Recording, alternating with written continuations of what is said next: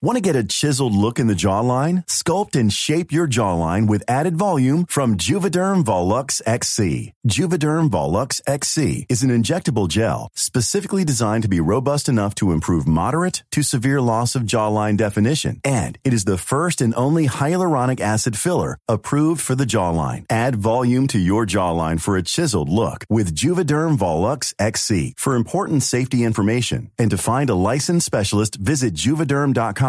That's JUVEDERM.com. Not for people with severe allergic reactions, allergies to lidocaine, or the proteins used in Juvederm. Common side effects include injection site redness, swelling, pain, tenderness, firmness, lumps, bumps, bruising, discoloration, or itching. There's a risk of unintentional injection into a blood vessel, which can cause vision abnormalities, blindness, stroke, temporary scabs, or scarring. Talk to a licensed specialist to find out if it's right for you. Visit Juvederm.com. That's JUVEDERM.com.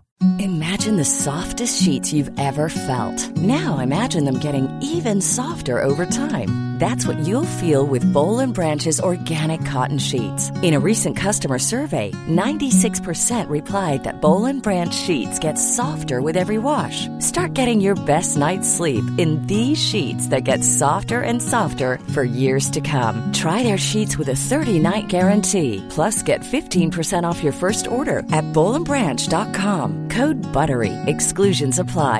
See site for details.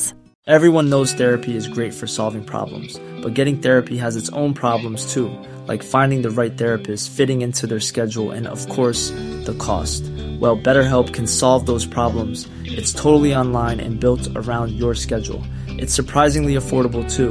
Connect with a credentialed therapist by phone, video, or online chat, all from the comfort of your home.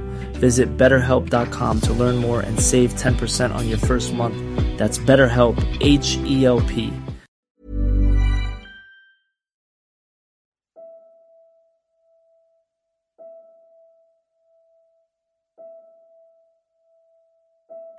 سلام، به رادیو مثلث خوش اومدین. من پریسا هستم و این دومین میان مثلثی این پادکسته. توی این پادکست به طور کلی من با کسایی صحبت میکنم که آزار جنسی رو توی زندگی تجربه کردن و سعی دارم دنیا رو از نگاه فرد آزار دیده بدون نتیجه گیری و قضاوت نشون بدم. و اما توی میان مثلثی ها چه اتفاقی میفته؟ توی این سری قسمت ها من از یک فرد متخصص دعوت میکنم که مهمان رادیو مثلث باشه تا بتونیم کنار روایت ها و مثلث هایی که منتشر میشه اطلاعات جامع و مفید مربوط به این موضوع رو هم داشته باشیم.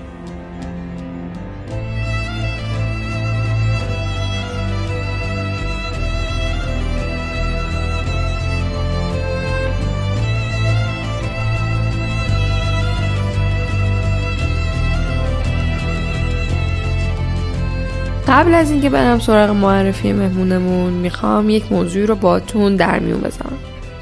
احتمالاً اگر توی ایران زندگی میکنید در جریان اوضاع خیلی بد اقتصادی کشور هستید. این اوضاع خیلی بد متاسفانه حتی روی ساخت پادکست هم تاثیر خودش رو گذاشته. یادم روزی که ایده رادیو مثلث رو داشتم میدونستم که چقدر دوست دارم این کار رو با تمام جون و دلم و البته با پرداخت همه هزینه‌های مالی توسط خودم انجام بدم. همطور که تا امروز هم این اتفاق افتاده. یادم حساب کردم که این شبیه هزینه ماهانه مراجعه به روانشناسه و کاملا هم شبیه اون حالم رو خوب میکنه و در راستای دغدغه‌ای که دارم. پس چرا براش هزینه نکنم؟ حالا این هزینه‌ای که میگم اصلا چیه؟ این هزینه شارژ ماهانه اکانتیه که باید به سایت میزبان پادکست پرداخت بشه. در واقع وجود این اکانت توی سایت میزبانه که اپیزودهای هر پادکست رو روی اپلیکیشن‌های پادکست قابل دسترس میکنه. خلاصش اینه که اگر شما توی یک سایت میزبان اکانت نداشته باشین، اساساً هم نمیتونین چیزی به نام پادکست داشته باشین. و خب طبیعتاً این سایت‌های میزبان همه خارجی هستن و پرداختشون هم به دلاره. حالا با این بالا رفتن سرسام‌آور دلار، حساب کتاب سرانگشتی بقیه ماجرا با شما. خلاصه با کلی بالا پایین و حساب کتاب به این نتیجه رسیدم که یک لینک حمایت مالی بسازم که اینجوری هم کسایی که دوست دارن از رادیو مثلث و کاری که انجام میده حمایت کنن امکانش رو داشته باشن. همین حمایت مالی مستقیما کمک هزینه شارژ اکانت میزبان پادکست باشه. اینطوری احتمالاً هم افرادی که دوست دارن توی این کار سهیم باشن خوشحال خواهند بود، هم بخشی از این فشار مالی از روی شونه‌های من برداشته میشه. البته لازمه که بدونید گوش دادن به رادیو مثلث مثل هر پادکست دیگه‌ای کاملا رایگانه و حمایت مالی شما 100% اختیاری و از روی میل و علاقه خودتون به انجام این کاره. من لینک حمایت مالی از رادیو مثلث رو توی توضیحات همین قسمت براتون میذارم. این لینک هم درگاه پرداخت به ریال داره، هم یورو و هم بیت کوین. بنابراین هر جای دنیا که هستید از طریق همین لینک میتونید از رادیو مثلث حمایت مالی کنید. اینم بگم که عدم حمایت مالی شما از رادیو مثلث باعث نمیشه که شما توی این کار سهم نباشید.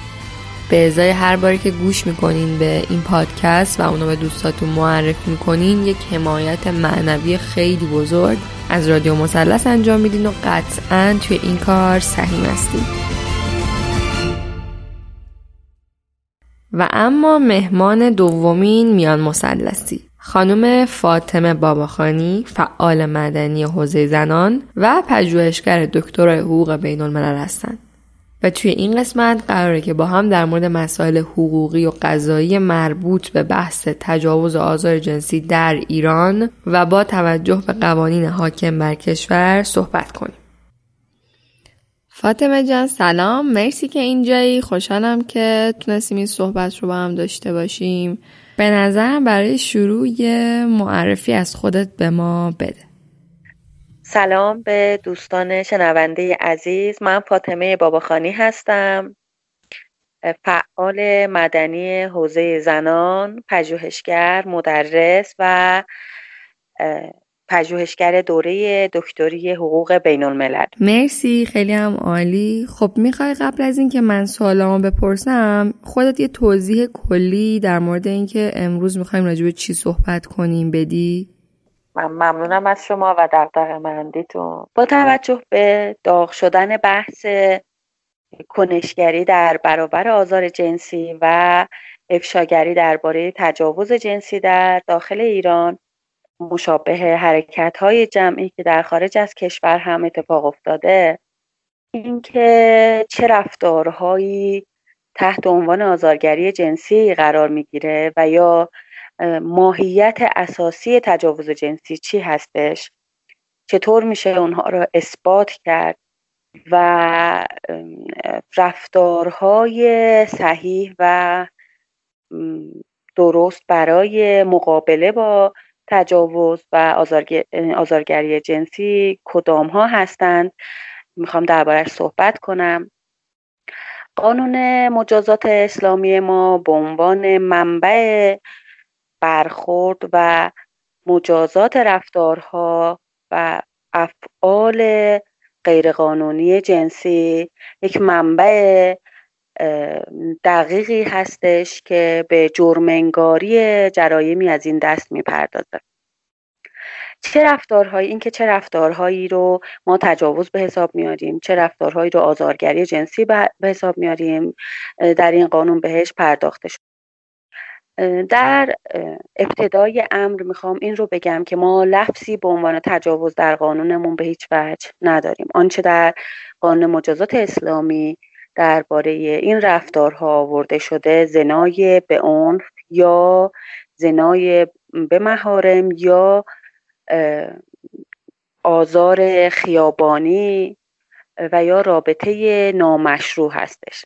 خب آزارگری جنسی در اماکن عمومی تحت عنوان آزار خیابانی میشه نام برد ازش، مثلا فحاشی یا لمس و رفتارهای مشابه در فضای عمومی نظیر بیمارستانها، ادارات دولتی، هتلها، نمایشگاهها، معابر عمومی، خیابانها، مسافرخانهها، کافه قنادیها و اتوبوسها و غیره همش تحت عنوان آزار آزار خیابانی به حساب میاد که مجازات اون حبس از 2 تا 6 ماه یا شلاق تا 74 ضربه هستش. خب پس در قدم اول برای آزارگری جنسی در معابر عمومی ما این قانون رو داریم. در بعد بعدیش که شامل تجاوز و اقدام به رابطه جنسی با زور و خشونت، قوانین جزایی ما میاد مفهوم زنای به عنف رو معرفی میکنه، یعنی تجاوز در قوانین کیفری زنای به عنف نامیده میشه. خب زنای به عنف یعنی چی؟ یعنی هر نوع رابطه جنسی بین زن و مردی که با هم زن و شوهر نیستند.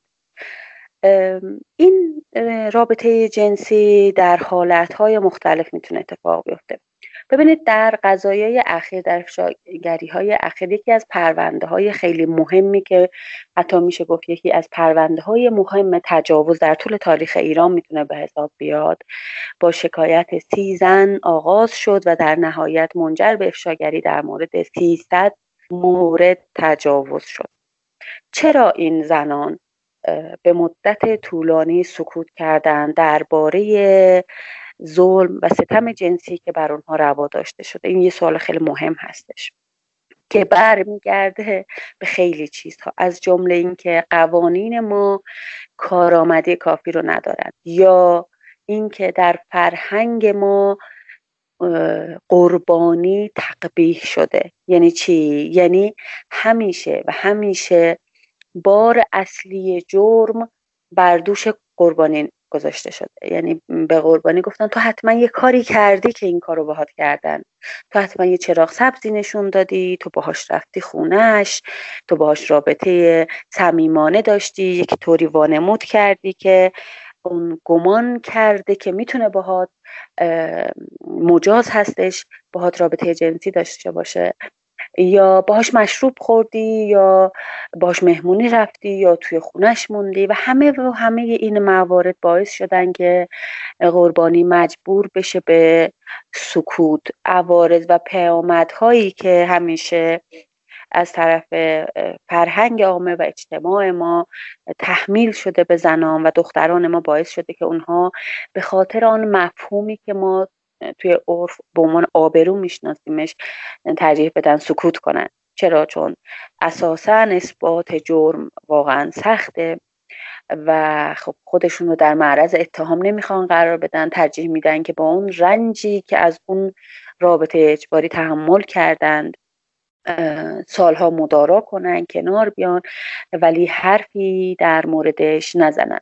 این جریان اخیر باعث شده که خیلی ها از پنهانترین زوایای زندگیشون حتی در خردسالیشون بیان پرده بردارن. نزدیک به 1 ساله من با موارد متعدد خشونت جنسی و تجاوز آزارگری جنسی مصاحبه داشتم. زنان و دختران کم سن و سال یا بزرگسالی که می اومدن و درباره تجربه تلخشون چه در دوران کودکی از طرف محارمشون و چه در بزرگسالی ناشی از دزدیده شدن توسط راننده تاکسی یا تعرض توسط همکارشون یا تعرض توسط دوست همسرشون یا غیره و غیره برای من می نوشتن و توضیح می دادن.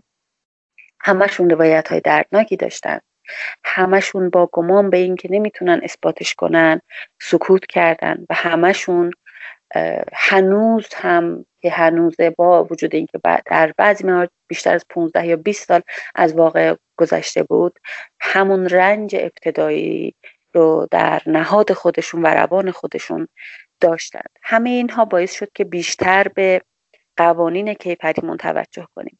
برمیگردم به بحث اول که زنای به عنف در قانون ما چطور با چه ماهیتی معرفی شده و تا چه اندازه دامنش گستردگی داره. گفتم که زنا یعنی رابطه جنسی بین زن و مردی که با هم زن و شوهر نیستن. عنف یعنی خشونت و زور. زنای به عنف یعنی رابطه جنسی توأم با خشونت و زور. طبق قوانین کیفری ما زنای با عنف زمانی محقق میشه که اولا بین مرد و زن رابطه علاقه زوجیت وجود نداشته باشد، یعنی همسر فرد نباشه، یک فرد بیگانه باشه، حالا یا دوستش باشه یا یک مسافرش باشه یا شاگردش باشه یا هر کسی دیگه. دومین مؤلفه اثبات جرم این هستش که با زور باشه. خب البته قانون مجازات اسلامی در اصلاحات سال 1392 خودش یک تبصره اضافه کرد به ماده 224 که به نظر من جای واقعا امیدواری داره که یک به نوعی حمایت زیادی از قربانیان تجاوز کرده. ببینید این تبصره میگه که هرگاه کسی با زنی که راضی به زنای با او نباشد در حال بیهوشی، خواب یا مستی زنا کند، رفتار او در حکم زنای به عنف است. یعنی چی؟ یعنی الان دیگر زنان و دختران ما در معرض این اتهام نیستند که تو چرا خونه اون بودی، چرا مست بودی، چرا در خواب بودی، چرا بیهوش بودی. این خیلی از مواردی که ما داریم در بحث تجاوز اغلب در لیوان شربتشون یا آب میوهشون با داروی خواب‌آور و داروی بیهوشی بیهوش شدن و وقتی به هوش اومدن خودشون رو برهنه و با بدن درد در جایی دیدن که اصلا نمیدونستن چجوری به اونجا رفتن، مثلا توی ماشین شخص از هوش رفتن و در خونه شخص یا در یک ویلایی باغی جایی به هوش اومدن. خب همه قربانی ها این ترس رو دارن که ما خودمون سوار اون ماشین شدیم یا ما خودمون به اون خونه رفتیم، ولی قانون حمایت میکنه. یعنی به خونه کسی رفتن یا در یک جمعی مهمان بودن یا استعمال مشروبات الکلی جوازی نمیشه برای یک فرد که به آن زن یا آن دختر تجاوز کنه. در هر صورت قانون از این قربانی حمایت میکنه. ببین خیلی از کیس هایی که من باهاشون صحبت کردم از ترس اینکه مورد مؤاخذه قرار میگیریم که چرا رفتیم خونه اون مرد، چرا تو مهمونی بودیم، چرا مشروب خوردیم، چرا خوابمون برد، از ترس همین قضاوت ها مراجعه نکردن به نیروی انتظامی، پزشکی قانونی یا دادگستری، یعنی پیگیری نکردند. این عدم پیگیری سبب میشه که آن فرد متجاوز یک پشتوانه فکری و منشی داشته باشه برای اینکه بله همه مجبورن سکوت کنن و من میتونم این زنجیره تجاوز رو بارها صدها بار ادامه بدم و گستردش کنم. میخوام بگم که قانون با تغییرات اخیرش اومده حمایت کرده از دختران و زنانی که در وضعیت‌های خاص مورد آزار یا تجاوز قرار می‌گیرند. نکته دوم اینه که باز تو همون تبصره آورده و گفته که دختران نابالغی که روبوده میشن یا تهدید میشن یا ترس ارعاب، از طریق ارعاب یعنی ترسونده شدن، وادار به رابطه جنسی میشن یا حتی مورد اخوال و فریب قرار میگیرن. اگر مردی به دختری یا به زنی وعده ازدواج بده و از این طریق با او رابطه جنسی داشته باشه و بعداً اون دختر یا زن متوجه بشه که این وعده فریب بوده، میتونه باز شکایت کنه و این رفتار اون مرد در حکم زنای به عنف هستش. خب این همه میگیم زنای به عنف چجوری تحقق پیدا میکنه. متاسفانه شرط اصلی تحقق زنا دخول هستش، یعنی باید آلت مرد در آلت زن به اندازه ختنگاه وارد بشه، در غیر این صورت زنا تحقق نیافته. خب اگر که زنا تحقق نیافته باشه و دخولی صورت نگرفته باشه ولی لمس باشه یا مثلا قربانی رو وادار کرده باشه متجاوز که مثلا رابطه دهانی باهاش داشته باشه یا لمسش کرده باشه و نظایر این، اون موقع حکم قانونی چیه؟ خیلی جالبه در اینجا ما این رو داریم که رابطه نامشروع محقق شده بر طبق ماده 637 قانون مجازات اسلامی. خب مجازات رابطه نامشروع چیه؟ مجازات رابطه نامشروع شلاق تا 99 ضربه. خب فرق بین رابطه نامشروع که حالا اجباریه دیگه، از روی میل نیست، ما اینجا وقتی داریم درباره رابطه نامشروع صحبت میکنیم از رابطه نامشروع اجباری صحبت میکنیم، یعنی یک طرف تمایلی به وقوعش نداشته. خب اینجا یه تفاوتی که وجود داره، اولا به سبب اینکه اثبات زنای به عنف سخته در اغلب موارد شکایت ها منتهی میشه به صدور حکم رابطه نامشروع. خب خیلی وقت ما میبینیم که این شلاق چون تعزیری هستش، مجازات حدی نیست، ممکنه که با مجازات نقدی جایگزین بشه. خب این یک ایراد بزرگ هستش که باعث فرار متجاوز از جنایتی که انجام داده میشه. ولی برای خود زنای به عنف چجوری میشه اثباتش کرد؟ یک، فرد متجاوز خودش بیاد اقرار کنه که خب این خیلی کم اتفاق بعیده به نظر من.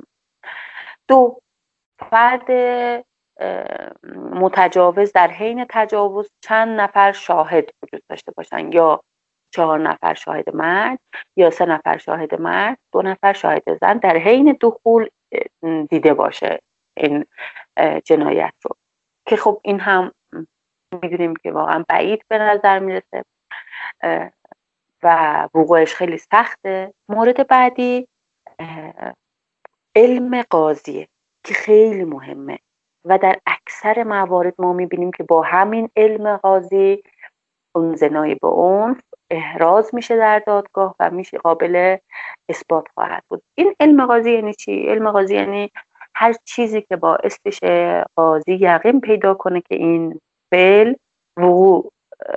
به وقوع پیوسته. مثلا چی؟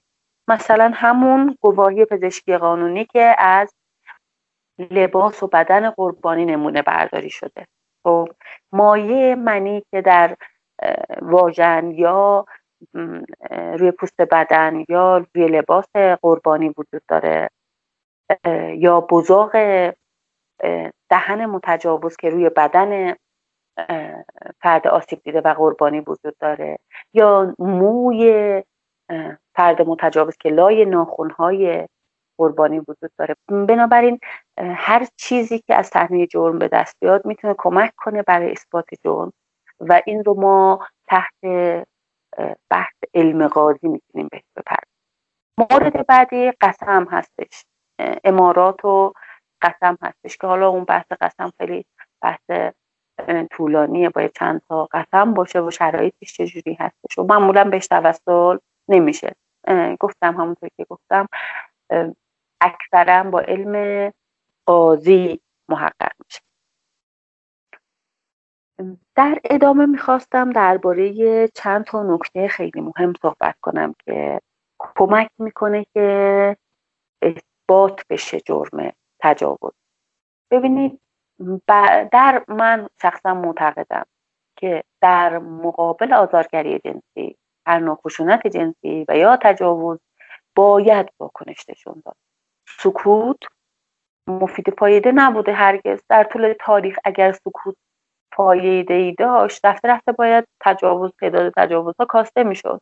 ولی چرا باز ادامه داره؟ نسبت به کودکان، نسبت به گروه های آسیب دیده، نسبت به دختران نابالغ، نسبت به دختران جوان یا حتی زنان. چرا این روند ادامه داره؟ ما میبینیم که سکوت هرگز پاسخگو نبوده. شکستن سکوت طبق اون روندی که هم در داخل کشور هم در نقاط مختلف جهان شروع شده، اون هماهنگی که بین زنان به صورت یک بارچه و یک صدا در تمام جهان وجود داره، علتش این هستش که با شکسته شدن سکوت و اقدامات صحیح از راه‌های مختلف میشه به کمتر شدن و امیدوار بودن به توقف تجاوز کمک کرد. یعنی راهکار صحیح همینه. خب چجوری سکوت شکسته میشه؟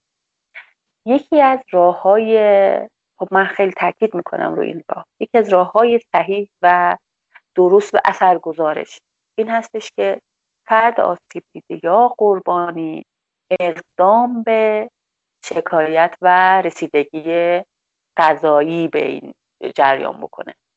خب این کی میتونه که عملی بشه؟ زمانی که تازه اتفاق افتاده، زمانی که تازه تجاوز صورت گرفته و همه مستندات در دسترسه. خب چیکار میکنه؟ ببینید مستندات موجود به واسطه مایع منی و غیره، بزاق دهان، همه اینها در 24 ساعت اول قابلیت نمونه برداری دارد. یعنی اگر فرد قربانی به آسیب دیده در 24 ساعت اول اقدام نکنه بره پزشکی قانونی برای نمونه برداری، متاسفانه مستندات از دست خارج میشه. من میپذیرم که واقعا شوک اون واقعه خیلی دردناکه. من با موارد خیلی زیادی صحبت کردم، حتی 3 سال بعد از اون قضیه هنوز هم دردناک بوده روایتش، چه برسه به این که برن اقدام قانونی انجام بدن. ولی من اعتقاد دارم که کافیه به این باور داشته باشه فرد که قربانیه، نه مجرم، نه شریک جرم. اگر فرد خودش این رو بپذیره که من قربانیم، من تقصیر من نیست این اتفاق افتاده، تقصیر همه است به جز من، تقصیر این جامعه است که نگاه فرودستانه داره، که زن رو وادار به سکوت میکنه، که میگه ایراد و اشکال اصلی از تو بوده، تقصیر اون متجاوزه که به خودش اجازه میده بدن من رو بدون اجازه من لمس کنه، تقصیر رسانه ملی که کوتاهی کرده، تقصیر سیستم آموزشی که یاد نداده به کودکان ما که از چنان اعتماد به نفس و ایمان به خودی برخوردار باشن که بتونن از خودشون مراقبت بیشتر بکنن یا در موارد لازم اقدام صحیح رو انجام بدن. نه تقصیر قربانی دچار یک رفتار ضد اجتماعی شده از طرف یک فرد بزهکار. من به هیچ وجه متجاوز رو بیمار نمیدونم و مخالفم با این که متجاوز رو بیمار معرفی کنیم. این یک روند که کمک میکنه فرد متجاوز فرار کنه از مسئولیتی که بر عهده‌اش هست. فرد متجاوز اغلب با علم به این که داره یک رفتار ضد اجتماعی انجام میده این کارو میکنه. همیشه هم برای جوی جنسی نیست، خیلی وقتها لذت میبره از اینکه اعمال سلطه کنه. یعنی میتونه خیلی راحت به کیسایی که با رضایت میتونه باهاشون رابطه داشته باشه دسترسی داره، ولی اونها رو بهشون توجهی نمیکنه، بلکه دوست داره به موردی با شخصی رابطه جنسی داشته باشه که اعمال زور کنه بهش، اعمال قدرت کنه، با خشونت باشه. یعنی هم دنبال لذت جوی جنسیه، هم دنبال اقتدارگرایی و لذت جویی از سلطه‌گری. خب من اینو بیمار نمیدونم، این بزهکاره و باید مجازات بشه. حالا این که این تربیت و اعتماد به نفس کافی به زنان و دختران ما داده نشده، این تقصیر اجتماعی، تقصیر فرهنگ عامه‌ایه که ما هممون توش رشد پیدا کردیم و سرکوب شدیم و به ما باید کنار بیای، سکوت کنی و پنهان کنی. من توصیه میکنم که در ساعات اول اولا فرد خودش رو تشویق و آرامش کنه، سعی کنه که در آرامش به خودش بگه که من یک قربانیم، نه گناهکار.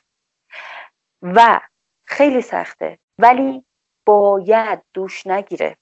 اولین اتفاقی که میفته قربانی برای اینکه از شر اون تکرار اون لحظه در خودش خلاص بشه، خودش رو میشوره، ساعتها خودش رو میشوره.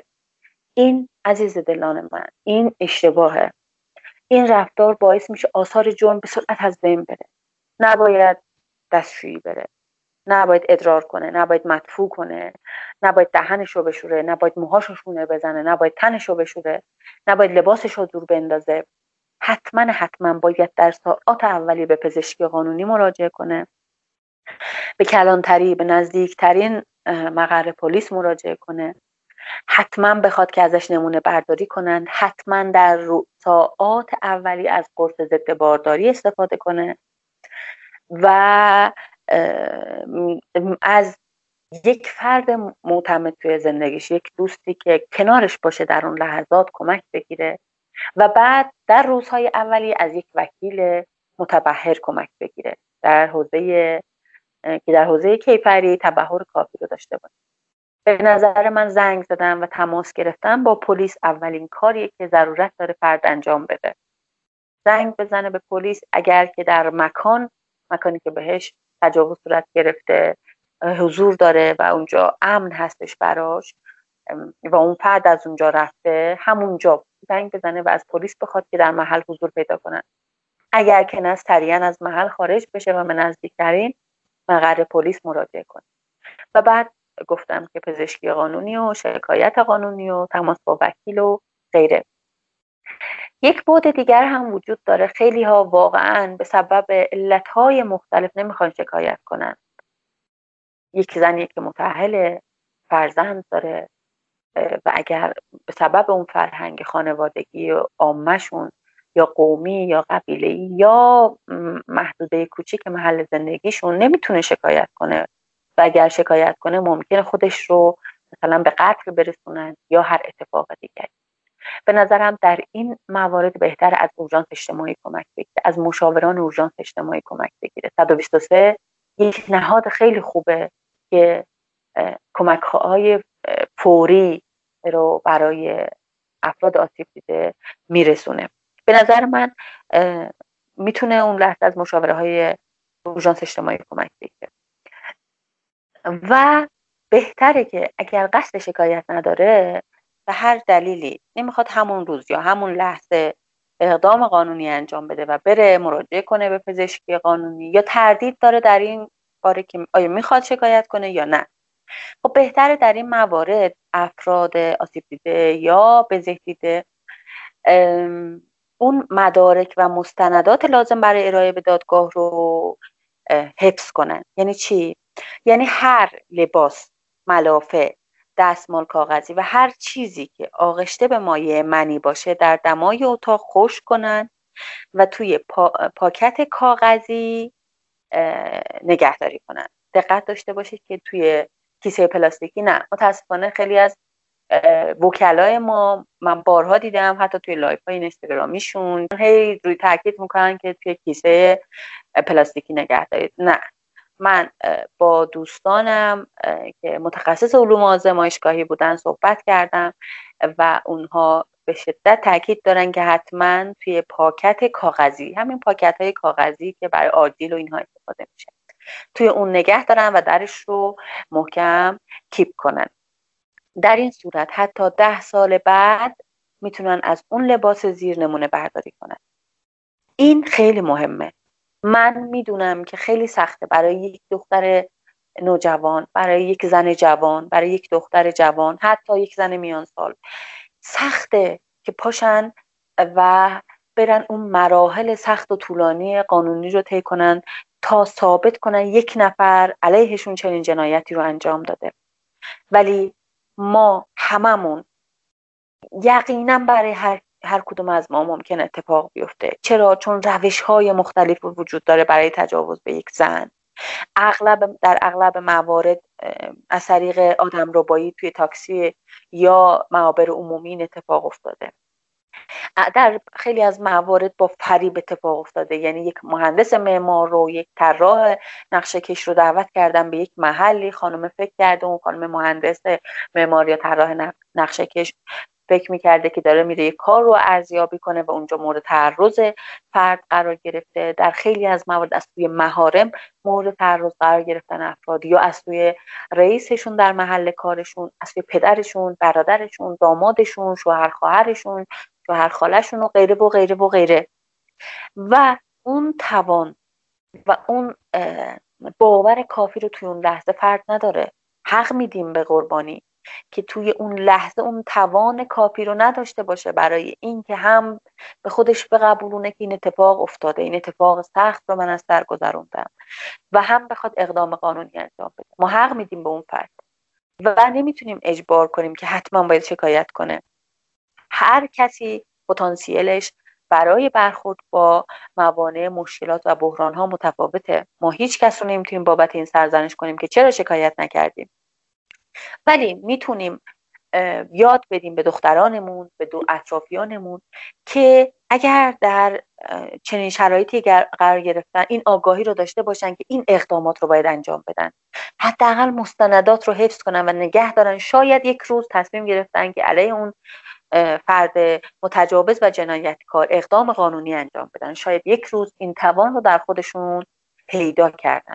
خب یه عده دیگر هستن که خیلی وقت پیش این اتفاق افتاده، شاید اون زمان آگاهی‌های عمومی به این اندازه نبوده، مثلا 20 سال پیش، 25 سال پیش، 30 سال پیش. خب اونها همچنان در درون خودشون با این بحران دست به یقه هستن. چرا؟ چون آثار پیامدهای تجاوز طولانی مدته، مخصوصا اگر به موقعش ترمیم نشه این آثار و جراحات.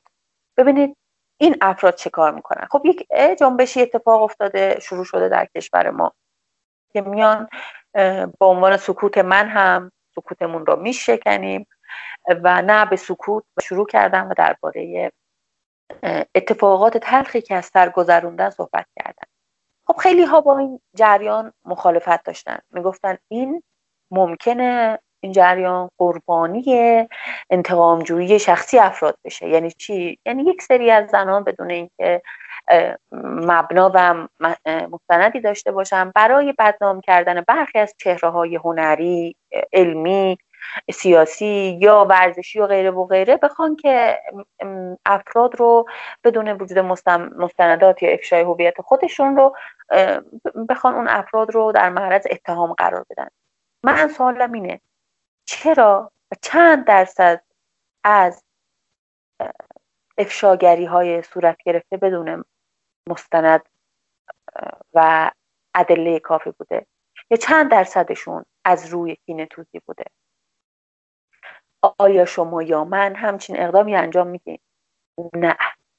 ببینید شاید کمتر از 5% در بین تمام موارد اعلام شده ناشی از کینه‌جویی باشه. شاید کمتر از 5%. آیا ما میتونیم اون 95% رو قربانی 5% بکنیم یا 1% حتی؟ آیا ما میتونیم این کار انجام بدیم؟ من میگم نه. من میگم این جنبش اجتماعی زنان یک جسارتی به زنان داد که به خودشون بگن من در مقام قربانی، فقط قربانی هستم. این جنبش به زنان این امکان رو داد که بیان حرف بزنن حتی اگر سندی کافی نداشته باشن. چرا؟ مثل همین پرونده کیوان امام که الان به 300 مورد تجاوز خودش اعتراف کرده. 30 نفر جسارتش رو داشتن و اون نفر اول جسورترین بود که اومد دربارش صحبت کرد. اینها آیا همشون مستندات کافی دارن؟ فیلم دارن؟ دستمال آغشته به مایع منی دارن؟ بدنشون آثار جرم روشون باقی مونده؟ نه. ولی همشون اومدن صحبت کردن و سیستم قضا با اتکا به این که بیهوده نمیان درباره یک نفر ادعای مشترک داشته باشن ازشون حمایت کرد. در مورد موارد متعدد دیگه هم همینطور. خیلی ها رو ما داریم که علیهشون نفرات خیلی زیادی اومدن ادعاهای مشابه داشتن. ببینید ما به عنوان اعضای این جامعه باید در کنار همدیگر باشیم تا این رفتار ضد اجتماعی رو متوقف کنیم. تجاوز یک نوع بارز از خشونت علیه زنان در جامعه ما، و اگر ما جلوی این رو الان نگیریم و اگر از قربانیان تجاوز الان حمایت نکنیم و در مقابل متجاوزین الان ایستادگی نکنیم، پس کی میخوایم این جامعه رو اصلاح کنیم؟ پس کی میخوایم به متجاوزین بگیم که بس کنید؟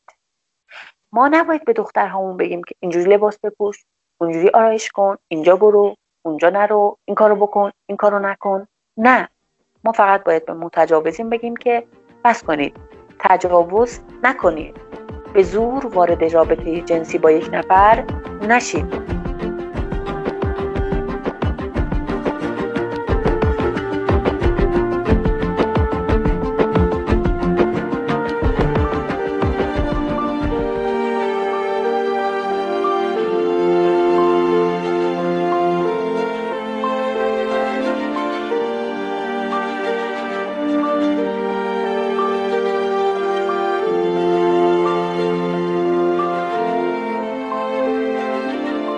یه جا توی صحبتات به اون تبصره که سال 92 اضافه شده اشاره کردی. حالا با توجه به این تبصره من سوالم اینه که اگر دختری بیاد شکایتش رو اعلام بکنه و خب معلوم میشه که در واقع اتفاقی که افتاده یک شبی بوده که یک مهمونی بوده، در واقع مصرف مشروبات الکلی بوده یا مصرف مواد یا دراگ بوده و خب با توجه به اینکه تمام اینا کارهایی هستن که توی قوانین اسلامی جرم به حساب میان و به صورت جداگانه مجازات دارن، حالا بیا فرض کنیم که اصلا اون شکایت انجام میشه، مجازات هم انجام میشه و پرونده اصلا بسته میشه. آیا بعد از این قضیه کسی میاد به اون دختر بگه که خب حالا تو به هر حال یک شبی یک وقتی مشروبات الکلی مصرف کردی، مواد مصرف کردی، توی یک مهمونی مختلط بودی و حالا اینم مجازات هایی که به صورت جداگانه برای این کارها هست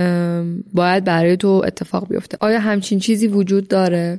ببینید، اگر یک زن یا دختر جوان یا دختر نابالغ یا مشابهین در یک مهمانی مختلف حضور داشته یا مست بوده یا مثلا یک مواد مصرف کرده که باعث شده عقلش زایل بشه، یعنی در اون ساعات محدود، حالا با عنوان درگ یا هر چیز دیگه، من دقیقا نمیدونم اونها رو، در چنین مواردی قانون نمیاد و دادگاه نمیاد، قاضی نمیاد دست بذاره روی این که تو چرا مست بودی، تو چرا تو این پارتی مختلف بودی، تو چرا اون مواد رو مصرف کردی، تو چرا مشروب خوردی.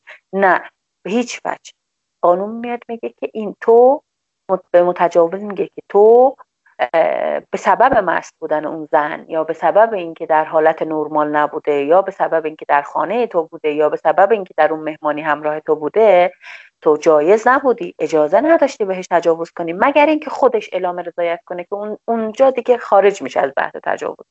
ولی هیچ کدوم از اینها دال بر جواز نیست و علاوه بر اون دادگاه هیچ مجازاتی برای اون زن به سبب اینکه توی پارتی بوده یا مشروبات الکلی مصرف کرده یا مثلا مواد مخدره مصرف کرده قائل نمیشه. دادگاه اصلا پیگیر این قضیه نیست. دادگاه فقط و فقط پیگیر این هستش که چرا تجاوز صورت گرفته.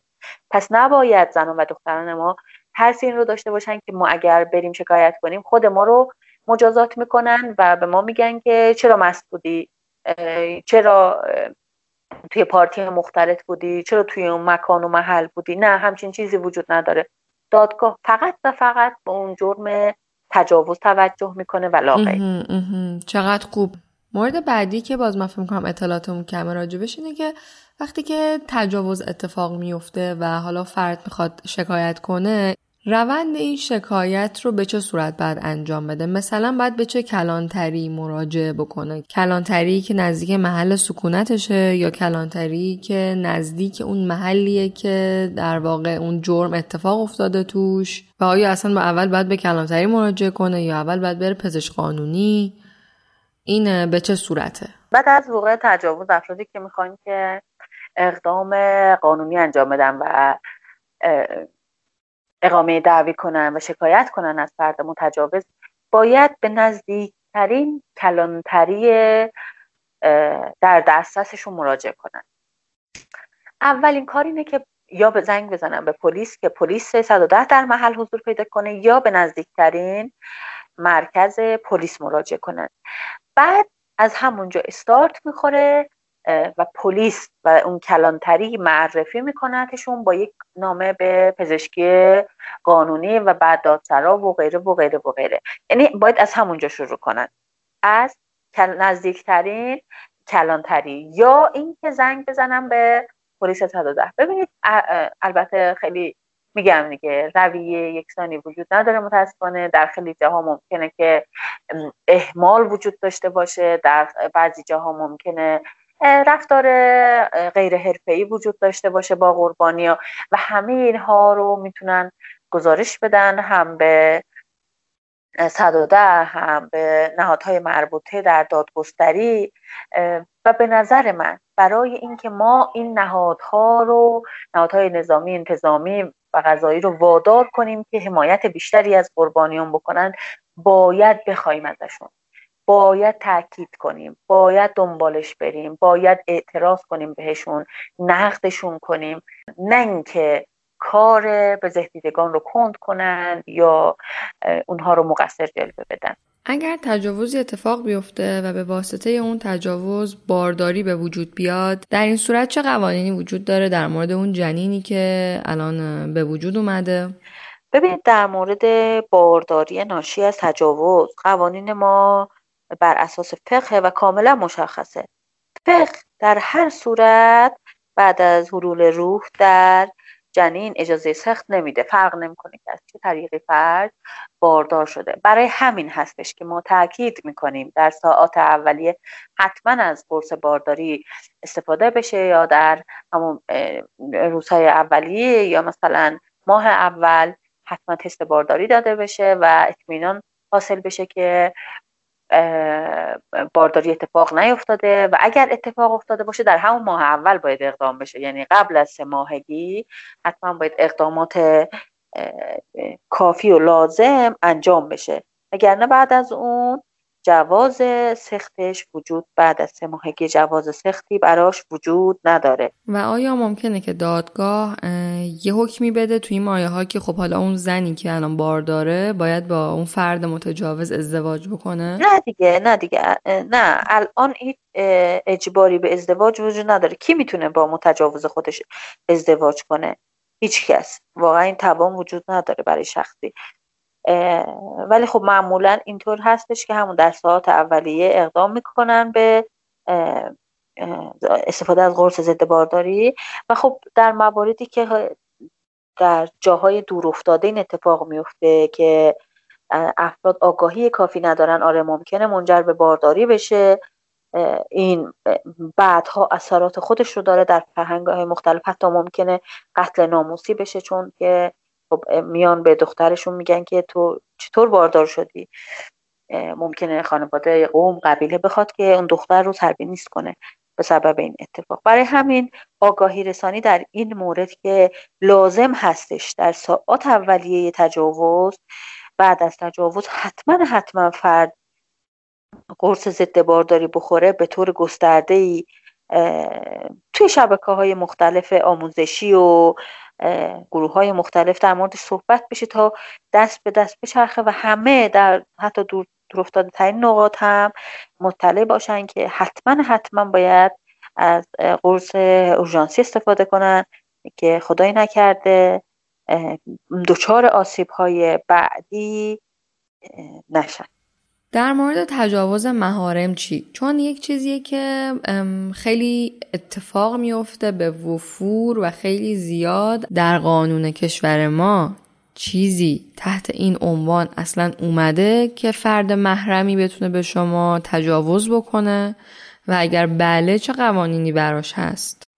ببینید در همون ماده قانونی در قانون مجازات اسلامی درباره زنای به عنف صحبت کرده و اومده حکم اون رو اعدام دونسته، مصادیق اون رو، یکی از مصادیق اون رو زنای با محارم آورده. یعنی زنای با محارم هم در حکم زنای به عنف و مجازاتش اعدامه، فرق نمی‌کنه برادر، پدر، شوهر، خواهر، پدر بزرگ، عمو، دایی، هر کسی از نزدیکان این کار رو انجام بده با کودک یا با یکی از اقوام نزدیکش، اون هم در حکم متجاوزه و مجازاتش اگر که اثبات بشه به طور کامل در دادگاه صالح، مجازاتش مجازات اعدامه متاسفانه. یعنی اعدامه اگر نبود یقینا جلوی خیلی از این جنایت ها گرفته می شود. ببینید یه چیزی که وجود داره در زنای با محارم، معمولا زنای با محارم در سنین پایین رخ میده، یعنی یک فرد بزرگسال از خانواده با یک فرد نابالغ خانواده وارد رابطه جنسی میشه.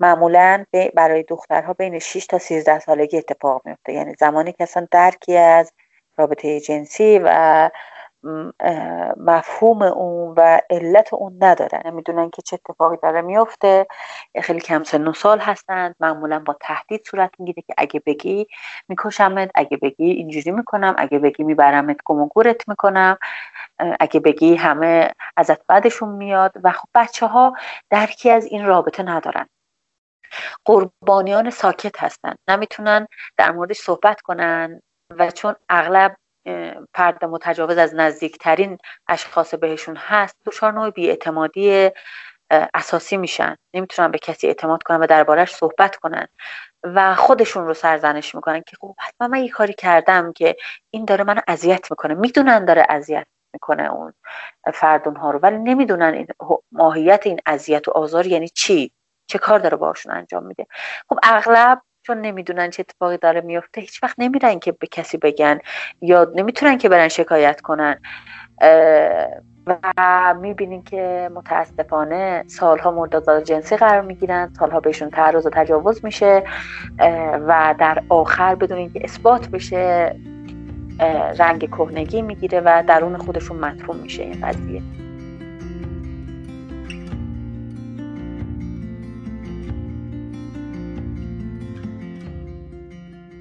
در مورد تجاوز به کودکان این روند چجوری طی میشه با توجه به اینکه اون کودک، حالا یا کودک یا افرادی که زیر 18 سال سن دارن، اگر بخوان شکایت بکنن با توجه به اینکه زیر سن قانونی هستن چجوری میتونن این کار رو انجام بدن؟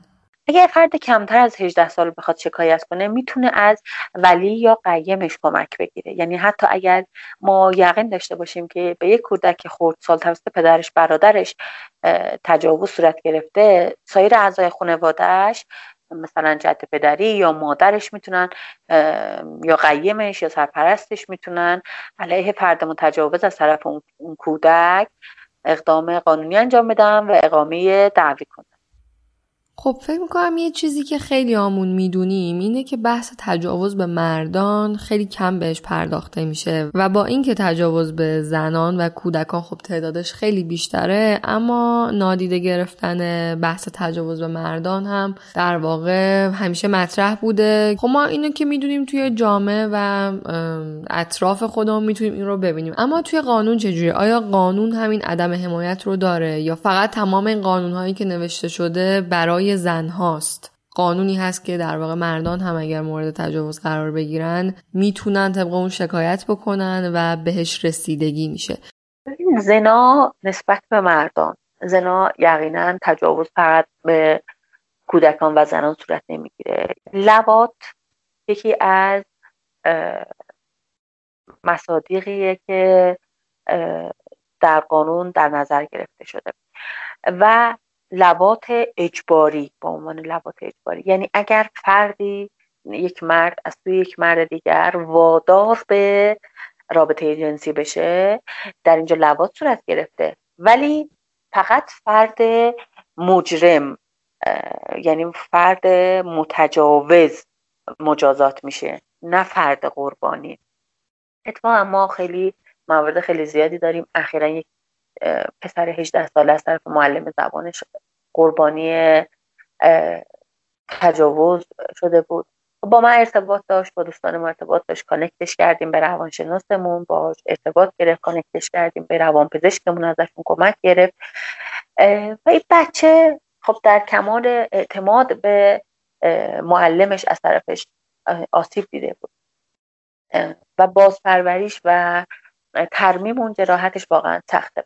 یک نکته خیلی مهم هست و اون این که در جامعه ما شاید زنان بتونن سکوتشون رو بشکنن، ولی برای مردان یک فضای خیلی سختگیرانه تری وجود داره از نظر اجتماعی، از نظر فرهنگ جمعی، که بهشون دائما دارن میگن تو مردی، تو اگه بری و بگی و ادعا کنی که کسی بهت تجاوز کرده تو دیگه هویتت اساسا نابود میشه.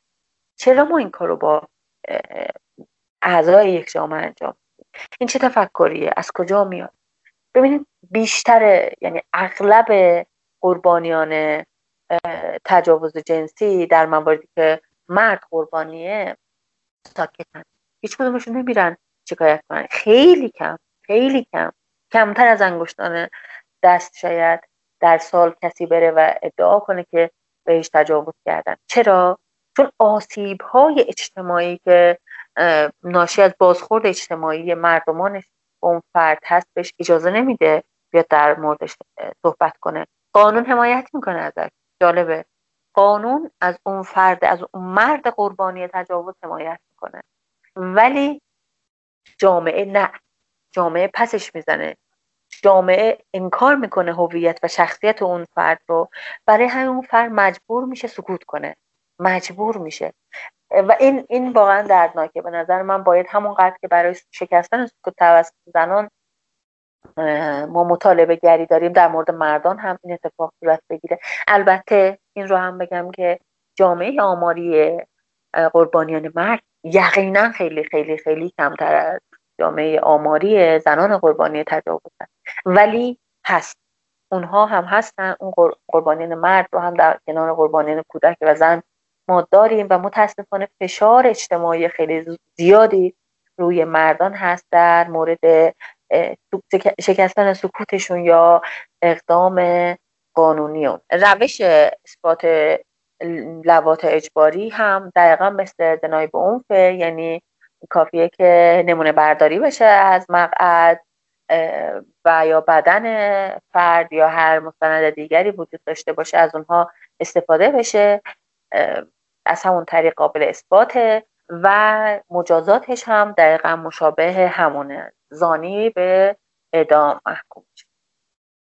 آیا تبصره یا بندی در قانون وجود داره که مشخصا پرداخته باشه به کیس تجاوز به مهاجران برای مثال، یا به معلولان، یا به ناشنوایان، نابینایان، در واقع افرادی که در اقلیت هستند که با قوانین خاص یا ویژه یا متفاوتی به این پرونده ها رسیدگی بشه؟ آیا همچین چیزی وجود داره اصلا؟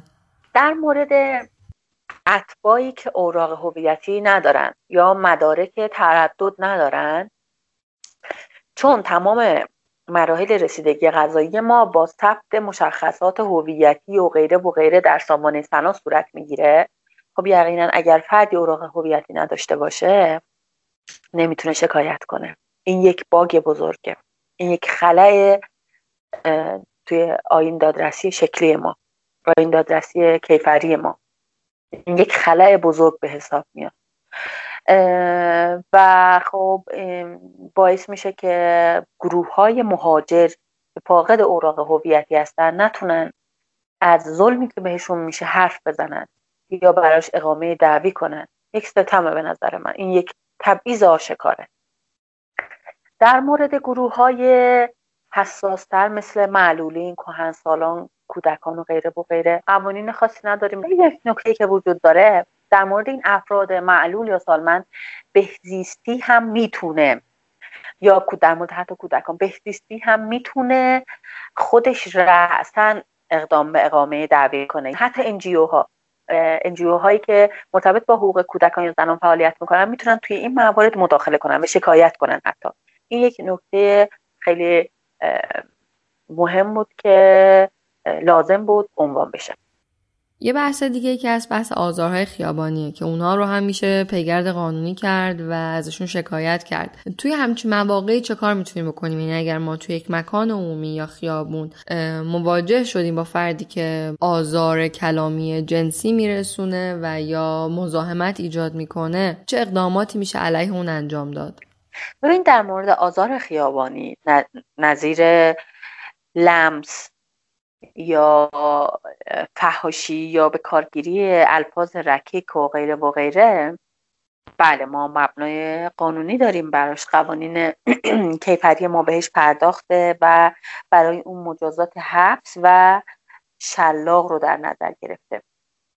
خب چجوری قابل اثباته؟ ببینید الان خدا رو شکر همه جا دوربین هستش، همه جا معمولا معابر شلوغه، همه مغازه ها دوربین دارن، همه بانک ها دوربین های راهنمایی رانندگی و غیره و غیره. اگر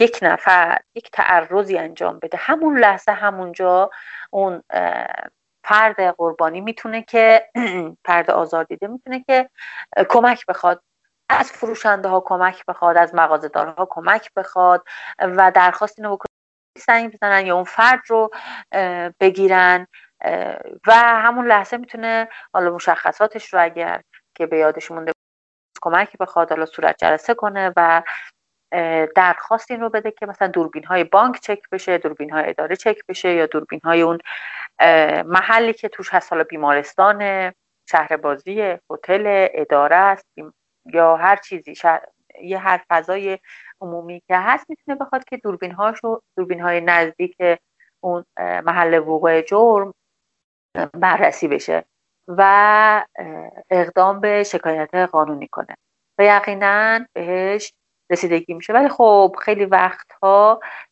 با جهل به این که قابل اثبات نیست خیلی ها پیش رو نمیگیرن، در حالی که حتی مزاحمت خیابانی اتومبیل ها هم خودش قابل پیگیری هست. ببین برای اثبات وقوع جرم خیلی خوبه که همون ساعت اولیه اقدام بشه و شهود خیلی مهمه. مثلا اگر کسی واقعا شاهد این بوده که یک فرد بیگانه شما رو لمس کرده، همون لحظه شما تلفن اون شخص رو بگیرید. اگر یک شخصی توی تاکسی یا مترو همراه شما بوده و دیده یک نفر اذیت کرده شما رو یا الفاظ زشت در مورد شما به کار برده، الفاظ رکیک جنسی به کار برده، میتونید اون افرادی که شاهد اون قضیه شماره هاشون رو بگیرید و ازشون خواهش کنید که اگر شهادت شهود در دادگاه لازم بود این دوستان حضور پیدا کنند.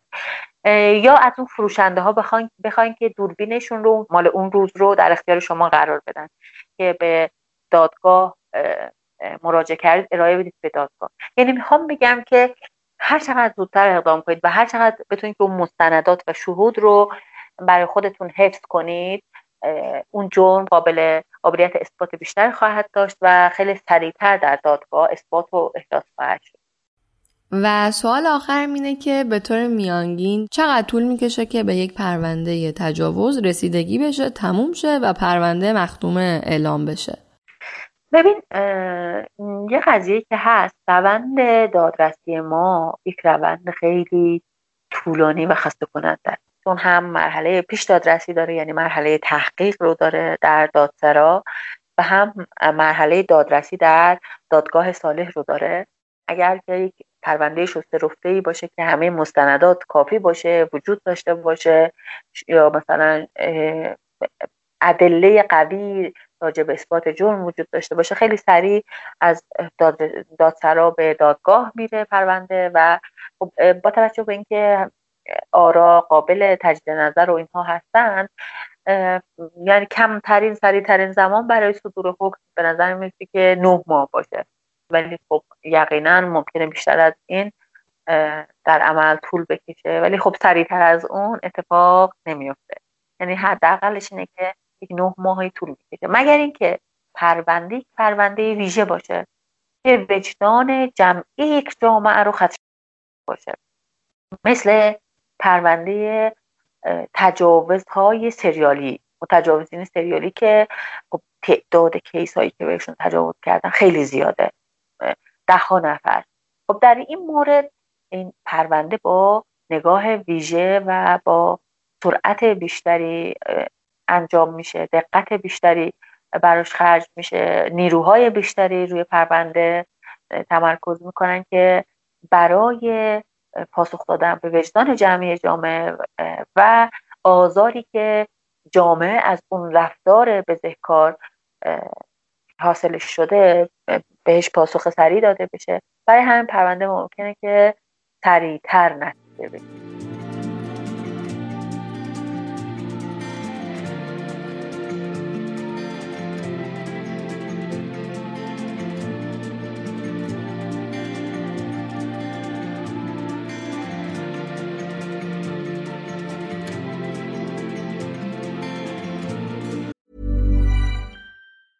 When you're ready to pop the question, the last thing you want to do is second-guess the ring.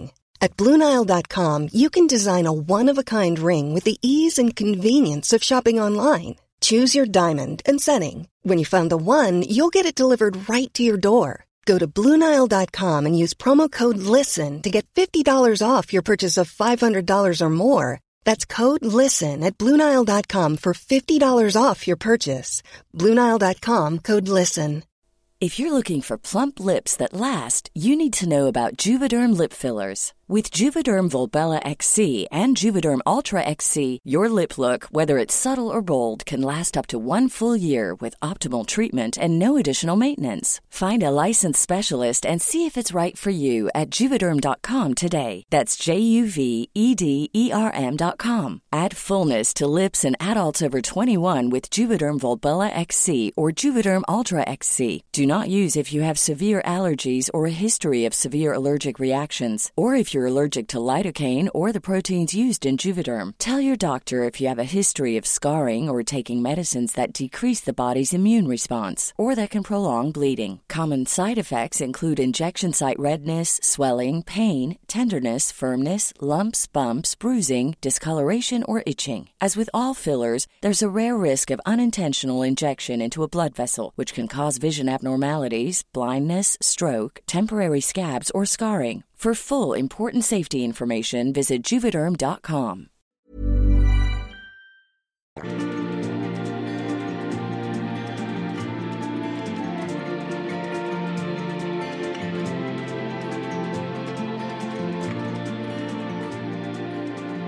یک موضوعی که وجود داره اینه که خب خیلی همون میدونیم دلیل این که این سکوت قربانی انقدر زیاده در تمام دنیا، حالا دیگه جهان سوم و جوامع سنتی که دیگه واقعا به کنار، برخورد جامعه با اون قربانی تجاوزه و اون بهای سنگینی که این قربانی باید بده باعث میشه که خب نده، نخواد بده و سکوت کنه.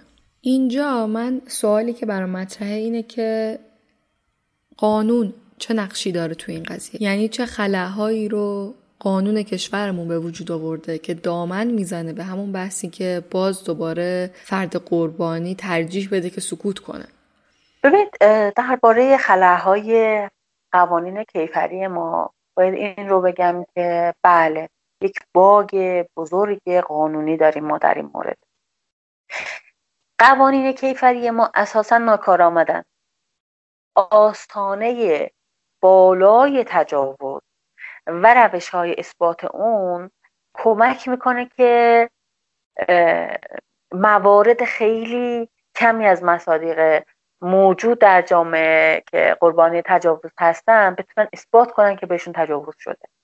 بابا خیلی وقتها متجاوز ما انقدر باهوشه، انقدر کاربلده که تجاوز میکنه، همه آثار جرم رو از بین میبره، 2 روزم طرف و یه جای دیگه دور افتاده، 3 روز، یه هفته یه جای دور افتاده زندانی میکنه، بعد ولش میکنه، بعد طرف چی توی دستش نیست که بتونه اثبات کنه. چجوری اثبات کنه؟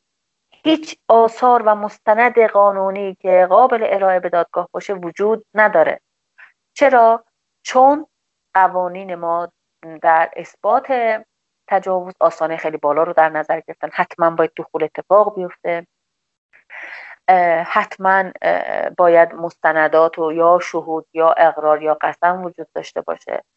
یعنی کار برای اثبات جرم سخته. از طرفی مجازات اعدام واقعا برای فرد آسیب دیده یک جنگ بزرگه. ببینید همین الان توی پرونده کیوان امام ما دیدیم بیانیه صادر کردن که ما مخالف اعدام این فرد هستیم، یک مجازات جایگزین براشون در نظر بگیرید، ولی دیگه هیچ کسی نمیاد توجه کنه که اینا مخالف اعدامن یا موافق اعدامن، چون اون یک فرد زانیه محکوم میشه به اعدام. از طرفی بحث فساد فی الارض الان در مورد ایشون مطرح شده، یعنی ترویج فحشا در جامعه، خب حتما که مجازات اعدام برش در نظر گرفته میشه. خب همه اینها روی هم رفته باعث میشه که هم به سبب ناکارآمدی قوانین هم به سبب اینکه خیلی خیلی محدودن قوانین حمایتی از بزهدیدگان تجاوز و یا زنا و مراقبت خیلی اندکی از افراد میکنه قوانین موجودمون، خیلی افراد ترجیح میدن که وارد اون پروسه سخت و طولانی اثبات جرم نشن و دادرسی رو عطاش رو به لغاش ببخشن، لغاش رو به عطاش ببخشن و از خیرش بگذرن و سکوت کنن. و نیازمند این هستیم، یعنی به طور جدی ما نیازمند این هستیم که قوانین کیفری ما بازبینی بشن و حقوق افراد و کودکان به خصوص در قوانین بیشتر و بیشتر و بیشتر مورد حمایت قرار بگیره. مجازات تجاوز رو درش بازبینی بشه و حبس‌های طولانی مدت یا مجازات‌های جایگزین برش در نظر گرفته بشه و اعدام هست بشه. امیدوارم که این تغییرات به زودی اتفاق بیفته.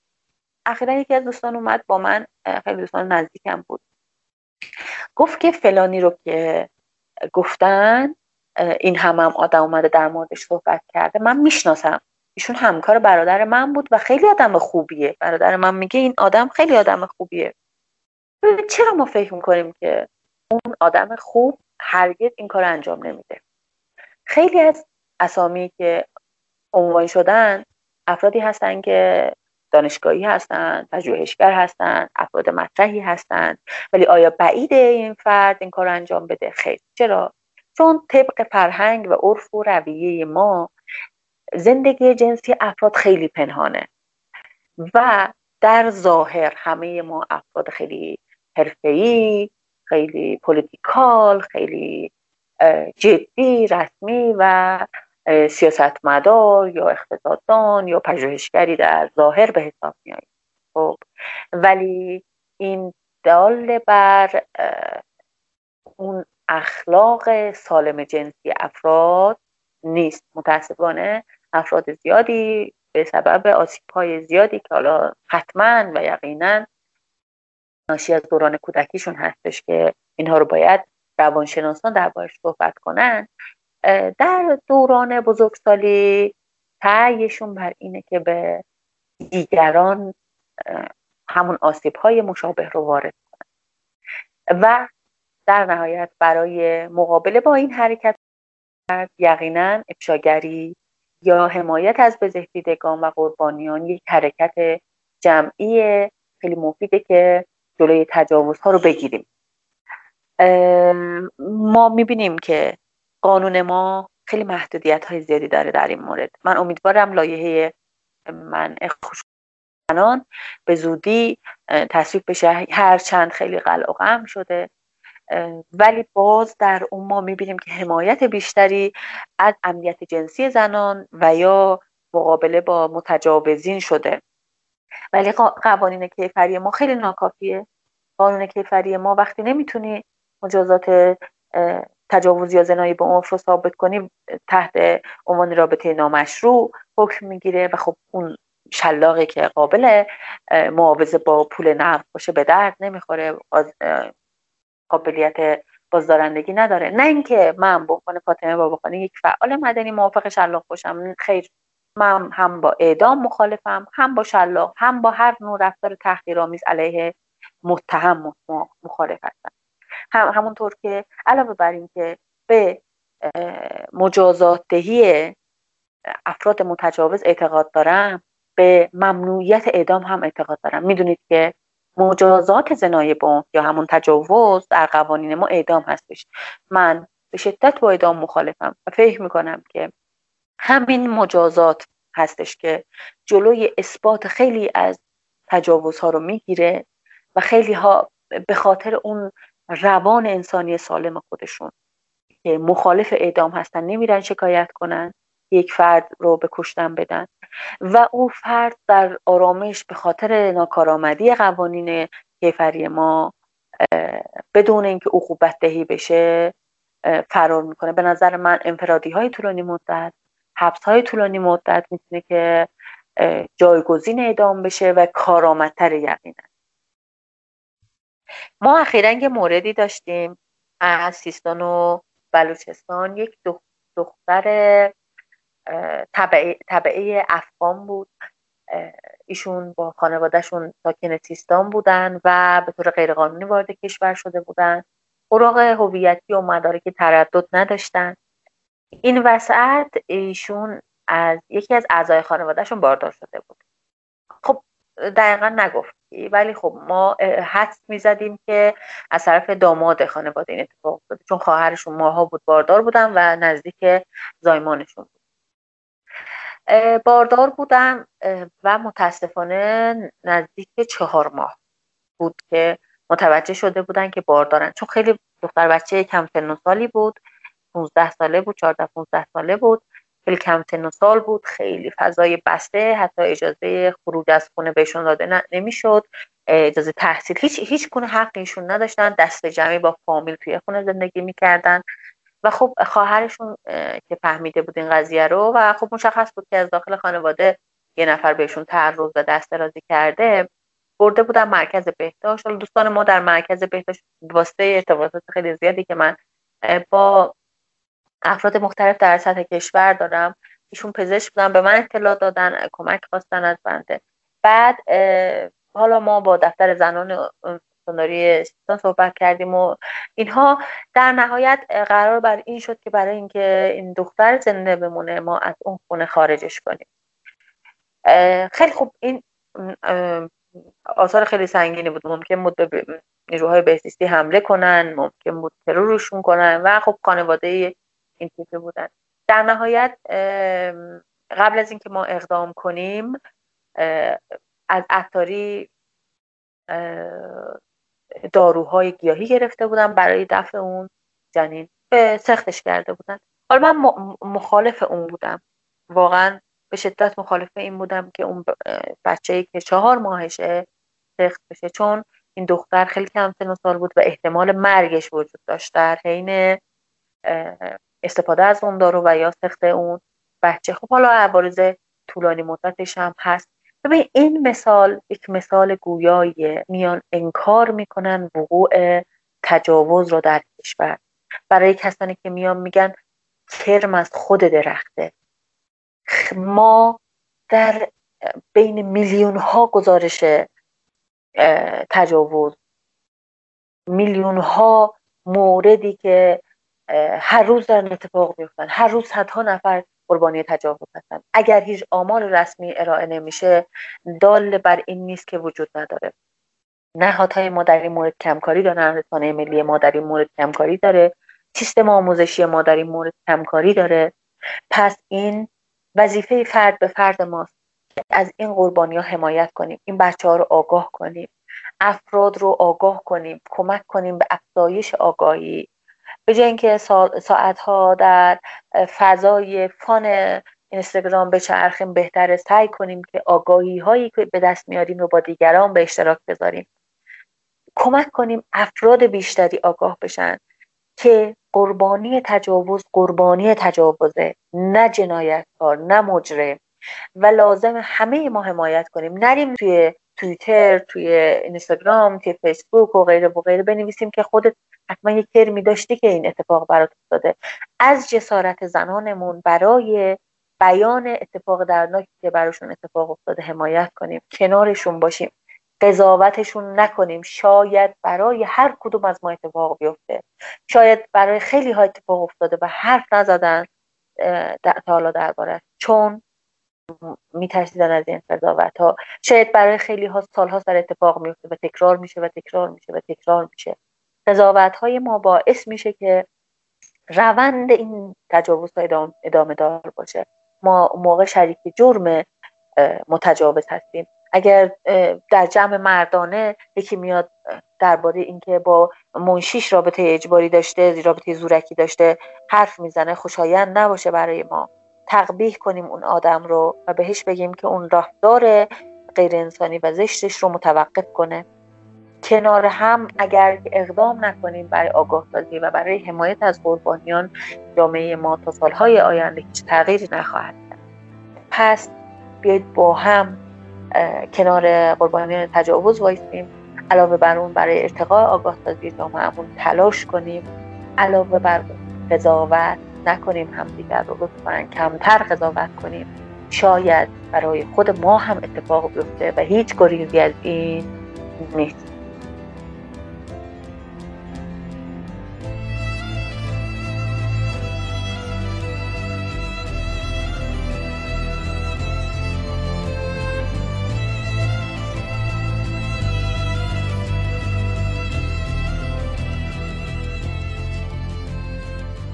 مرسی که تا آخر این قسمت همراه ما بودین. رادیو مثلث رو میتونین توی تمام اپلیکیشن های پادکست و کانال تلگرام سرچ کنید، گوش کنید و با بقیه هم به اشتراک بذارید. خیلی خیلی خیلی ممنونم از خانم فاطمه باباخانی که دعوت منو قبول کردن و توی این قسمت مهمان رادیو مثلث بودن. اگر مایل به بازگو کردن داستان آزار جنسی خودتون هستید حتما ایمیل بزنید. توی شبکه اجتماعی هم رادیو مثلث رو فالو کنید. توی هر پلتفرمی به فارسی میتونید سرچ کنید رادیو مثلث براتون میاره. علاوه بر اون من لینک شبکه اجتماعی رو هم توی توضیحات پادکست میارم. من پریسا هستم و چیزی که شنیدین دومین میان مثلثی این پادکست بود. با امید روزای بهتر. مهر ماه 1399.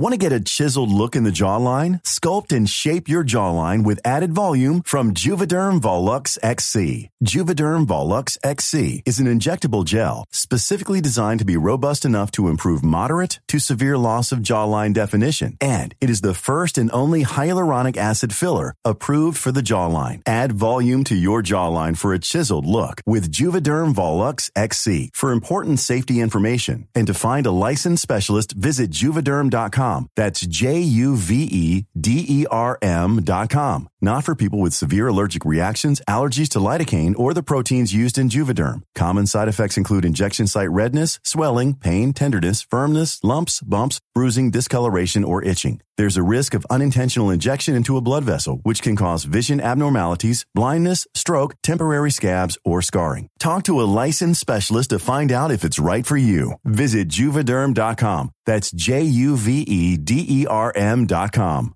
Hi, I'm Daniel, founder of Pretty Litter. Cats and cat owners deserve better than any old-fashioned litter. That's why I teamed up with scientists and veterinarians to create Pretty Litter.